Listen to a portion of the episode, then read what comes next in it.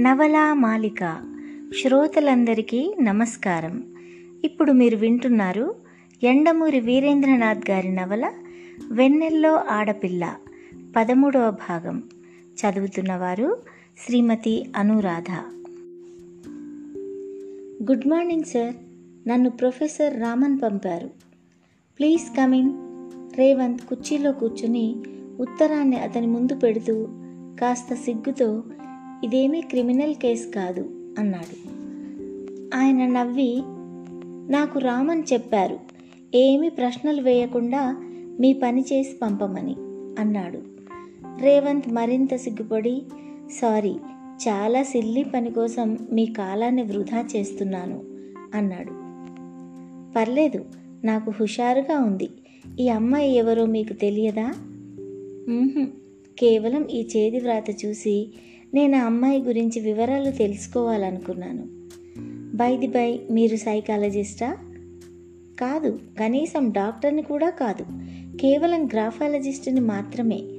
Hand రైటింగ్ని బట్టి మనస్తత్వాన్ని కనుక్కునే శాస్త్రాన్ని గ్రాఫాలజీ అంటారు. ఇది ఎవరైనా నేర్చుకోవచ్చు. హాబీగా పెంపొందించుకోవచ్చు కూడా. ప్రొఫెసర్ రామన్ చెప్పారు నాకైతే ఇలాంటి టెక్నిక్స్ ఉన్నాయని కూడా తెలీదు అంటూ ఆ అమ్మాయి వ్రాసింది అందించాడు. ఆయన నవ్వి రేపు రండి ఎనలైజ్ చేసి ఉంచుతాను అన్నాడు. రేవంత్ మరుసటి రోజు వెళ్ళేసరికి రెండు పేజీల టైప్ మ్యాటర్ ఆయన అందించాడు. రేవంత్ ఆశ్చర్యంగా ఒక చిన్న లెటర్ ఆధారంగా ఇంత సైకో అనాలిసిసా అన్నాడు ఆ కాగితాలు అందుకుంటూ. ఉత్తరం తెలుగులో ఉంది కాబట్టి కొంచెం తక్కువ పరిశోధనే సాధ్యమైంది. ఇంగ్లీష్ అయితే ఇంకా ఎక్కువ వివరణ ఇచ్చి ఉండేవాణ్ణి. చేతిలో కాగితాల వంక చూస్తూ ఇదంతా నాకు నమ్మశక్యం కాకుండా ఉంది అన్నాడు. చేతి వ్రాత చూసి ఒక మనస్తత్వాన్నే కాదు ఫ్యామిలీ గురించి కూడా చెప్పవచ్చు. అక్షరాల సైజు ఫుల్ స్టాప్ పెట్టే విధానం వాక్య నిర్మాణం అన్నిటికన్నా ముఖ్యంగా ఉత్తరం పూర్తి చేసి చివర్లో సంతకం పెట్టేటప్పుడు కనబడే విసుగు మర్చిపోయిన వత్తులు కొమ్ము దీర్ఘాలు భావాల్ని వెలిబుచ్చే విధానం. ఉత్తరం మొదలుపెట్టినప్పుడు వ్రాసినంత గుండ్రంగా చివరి వరకు అక్షరాలు ఉన్నాయా లేదా అన్నది. ఇవన్నీ మనకి సాయపడతాయి. మీరు ఒక వ్యక్తి గురించి అతడితో ఐదు సంవత్సరాలు స్నేహం చేసి కనుక్కున్న దాన్ని అతడు వ్రాసిన ఒక ఉత్తరపు చేతి వ్రాత సాయంతో కనుక్కోవచ్చు. అంతగా డెవలప్ అయింది ఈ సైన్స్. నాకు ఈ ఆర్ట్ నేర్చుకోవాలని ఉంది అన్నాడు రేవంత్. ముందు ప్రేమలో విజయం పొందండి. గ్రావాలజీదేముంది షేక్ హ్యాండ్ ఇస్తూ అన్నాడు ఆయన. అసలే మీరు బిడియస్తులు ఈ అమ్మాయిని నెగ్గుకు రాగలరా? రేవంత్ తలమునకలయ్యేటంత ఆశ్చర్యంతో నేను బిడియస్తుడనని మీకెలా తెలిసింది? అని అడిగాడు. విజిటింగ్ స్లిప్ మీద మీరు మీ పేరు రాశారుగా స్వంత దస్తూరితో ఆ మాత్రం ఇన్ఫర్మేషన్ చాలు మీ గురించి తెలుసుకోవటానికి. అదే గ్రాఫాలజీ అన్నాడు ఆయన నవ్వుతూ. మీ గురించి నాకు చాలా తెలిసిపోయింది. ఏం తెలిసింది? మీ అభిరుచులు మీకు ఏమేమి ఇష్టాలో అది క్యారెక్టరైజేషను అంతా. ఎలా తెలిసిందబ్బా? అది మాత్రం చెప్పను. పోని ఏం తెలిసిందో చెప్పండి. అతడు ఆమె గురించి తయారు చేయబడిన ఆ రెండు పేజీల వివరణని ఫోన్లో చెప్పాడు. సునిశ్చితమైన రిపోర్టు అది. ఆమె వ్యక్తిత్వం గురించి ఫ్రాంక్నెస్ గురించి దయాగుణం గురించి aesthetic sense sense of pragmatism జీవితంలో ఉన్న ప్రాక్టికాలిటీ మిత్రురాండ్రతో ప్రవర్తన వగైరా అన్నిటి వివరణ అతడు ఇచ్చేసరికి ఆమె దిగ్భ్రమ చెంది ఇదంతా మీరెలా కనుక్కున్నారు? అని అడిగింది. అతడు కొద్దిగా గర్వం నిండిన కంఠంతో మీలా నేనెవరినో ముందు తెలుసుకుని గూఢచారుల్ని నియమించి రెండు నెలలు కష్టపడి మాత్రం కాదు అన్నాడు. ఆమె బతిమాలుతున్నట్టు చెప్పరు ప్లీజ్ అంది. దాంతో అతడు మరీ బెట్టి చేస్తూ అబ్బా ఆశ మీ గురించి మీరేం చెప్పరు కానీ నేను మాత్రం ఇదంతా ఎలా కనుక్కున్నానో ఎందుకు చెప్పాలి? అన్నాడు. సరే మా ఇంట్లో నన్ను ఏమని పిలుస్తారో చెప్తాను కానీ మీరు ఇది చెప్పండి అంది రాజీకి వస్తూ. గుడ్ అనుకొని గ్రాఫాలజీ అన్నాడు. మై గాడ్ అదా? అంది. అంత ఆలోచన నాకు రాలేదు సుమా. ఇప్పుడు చెప్పండి మీ ముద్దు పేరు? ఒక కాగితము కలము తీసుకోండి. తీసుకున్నాడు. ఒక కోడిగుడ్డు ఆకారంలో ఇరవై ఆరు చుక్కలు పెట్టుకుంటూ పొండి. ఏదో ఒక చుక్క దగ్గర మూడు అన్న అంకెను వేయండి. క్లాక్ వైజ్ వెళ్ళే దారిలో ఆ చుక్క తర్వాత పన్నెండో చుక్క మీద నాలుగు అంకె తర్వాత ఒక చుక్క వదిలేసి ఐదు అంకె వేయండి. వేశాను అన్నాడు. జాగ్రత్తగా వినండి. ఐదు అక్షరాల ఇంగ్లీష్ పేరు నాది. మొదటి అక్షరం మీకు తెలుసు. ఆర్. రెండో అక్షరం కూడా చెప్పేస్తున్నాను. అది ఏ. ఇక మిగిలిన మూడు అక్షరాల గురించి హింట్ ఇస్తాను. మీరు ఇరవై ఆరు చుక్కలు పెట్టారు కదా? ఏదో ఒక చుక్క దగ్గర ఏ పెట్టి వరుసగా బీసీడీలు అలా జెడ్ వరకు వ్రాసుకుంటూ పొండి. ఒక్క చుక్క దగ్గర ఆ మూడు అన్న అక్క వేశారు కదా? ఆ చుక్క దగ్గర ఏ అక్షరం వస్తే అది నా పేరులో మూడు అక్షరం. అలాగే నాలుగు ఐదు అక్షరాలు అదే వరుసలో ఉంటాయి. మీరు కనుక్కోవలసిందల్లా ఏ చుక్క దగ్గర నుంచి ఏ ప్రారంభించాలి అన్నది. అది కనుక్కుంటే అంతా తెలిసిపోయినట్టే. Good luck. ఇది అన్యాయం అన్నాడు రేవంత్ కంగారుగా. ఇలా మీ పేరు కనుక్కోవాలంటే నేను ఇరవై ఏడు కాంబినేషన్లు వెయ్యాలి అది లెక్కల పండితుడు చేసేది. కొంచెం కామన్ సెన్స్ ఉన్నవాడు చాలా సులభంగా కనుక్కోగలడు దాన్ని అని. రేవంత్ బాబు మీకు విషయం చెప్తాను వినండి. మీకున్న అద్భుతమైన తెలివితేటలతో పాటు రవంత ఇన్ఫీరియారిటీ కాంప్లెక్స్ కూడా ఉన్నదేమోననిపిస్తుంది అనవసరంగా మీరు మీ స్నేహితుల సాయం తీసుకుంటున్నారు. వాళ్ళు మిమ్మల్ని తప్పుదారి పట్టించడానికి తప్ప ఇక దేనికి పనికిరారు. మీరే స్వయంగా ప్రయత్నిస్తే చాలా సులభంగా ఈ పేరు కనుక్కోగలరు.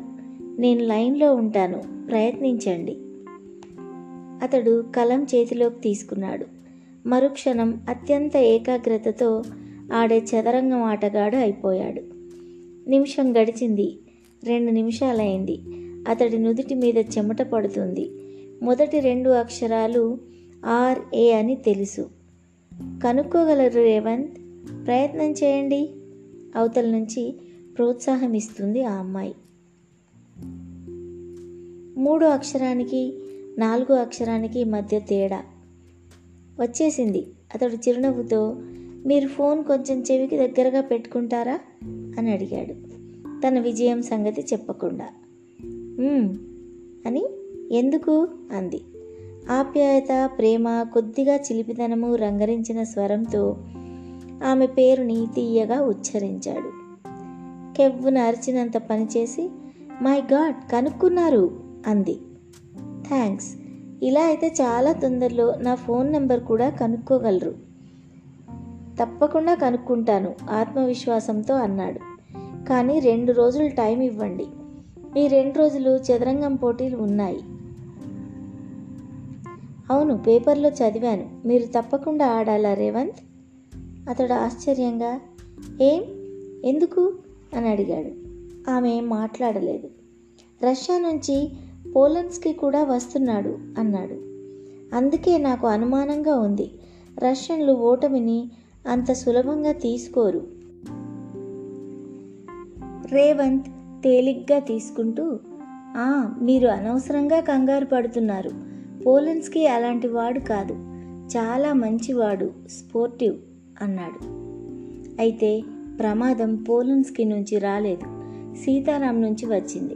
ఇక్కడ ఫోన్లో ఈ సంభాషణ జరుగుతున్న సమయానికి అతడు ఒక నిమ్మకాయలోకి కోడి రక్తాన్ని ఇంజెక్ట్ చేస్తున్నాడు.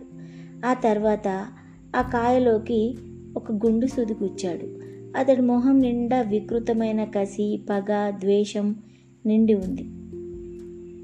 పోలన్స్కి మంచివాడే కావచ్చు కానీ అమెరికన్ మ్యాగజైన్ ది గేమ్ అన్న పత్రికలో పడిన వ్యాసం చదివారా? అన్నది ఆమె. రేవంత్ ఆ వ్యాసం చదివాడు. రష్యన్లకు బుద్ధి చెప్పిన భారతీయుడు అన్న హెడ్డింగ్తో పడిన వార్త అది. ది గేమ్ అన్న పత్రిక ఎల్లో జర్నల్ లాంటిది. ఇష్టం వచ్చినట్టుగా వ్రాసింది. అన్ని క్రీడా రంగాల్లోనూ యూరోపియన్ దేశంగా చలామణి అయ్యే రష్యా చదరంగంలో ఏషియన్ ఛాంపియన్షిప్ కోసం ఎందుకు ప్రయత్నించింది? కేవలం చదరంగంలో తాము మకుటం లేని మహారాజులమని నిరూపించుకోవటం కోసమేనా? అందుకే ఈ పోటీలని మాస్కోలో నిర్వహించకుండా ఆసియాలో ఉన్న ఉజ్బెకిస్తాన్లో నిర్వహించినట్టు కనపడుతుంది. రష్యన్ల చౌకబారు ఎత్తులకు బుద్ధి చెప్పిన భారతీయ ఆటగాడిని ది గేమ్ అభినందిస్తుంది. రేవంత్ దీని గురించి పట్టించుకోలేదు. కానీ పోలన్స్కి ఒక రష్యన్ పత్రికకి ఇచ్చిన ఇంటర్వ్యూ అతన్ని ఆకర్షించింది. విలేకరి అతడిని అడిగాడు. ఒకనొక దశలో మీరు చాలా సులభంగా రేవంత్ని గెలిచే స్థితిలో ఉన్నారు. కానీ ఎలా ఓడిపోయారు? ఎలాగూ గెలవబోతున్నాను కదా అని కొంచెం నిర్లక్ష్యంగా ఆడాను. పోలన్స్కి నిజాయితీగా సమాధానం ఇచ్చాడు.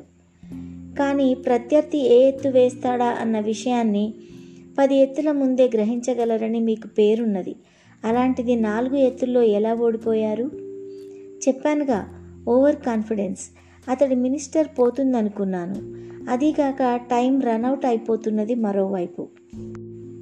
కానీ మీ ఆట కేవలం రూక్తో కట్టబడింది మిస్టర్ పోలెన్స్కి. అది మీరు చిన్నతనంగా భావించటం లేదా? ఆ క్షణం నాకేమీ తోచలేదు. ఆ పత్రిక అదే హెడ్డింగ్తో ఆ క్షణం నాకేమీ తోచలేదు అని పెట్టిన ఇంటర్వ్యూని ప్రచురించింది. రేవంత్ని చివర్లో పొగిడింది కూడా. రేవంత్ అది జ్ఞాపకం వచ్చి నవ్వుకున్నాడు. ఏమిటి మౌనంగా ఉన్నారు?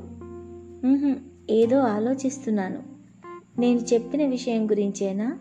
అవును. ఎందుకో ఏదో జరగబోతూ ఉందని నా మనసు చెబుతుంది అందామె. పోలన్స్కీతో ఈసారి ఆడటం తప్పించుకోవటానికి వీల్లేదా? అంతా అయిపోయిన తర్వాత ఇప్పుడు ఎలా కుదురుతుంది? అన్నాడు రేవంత్.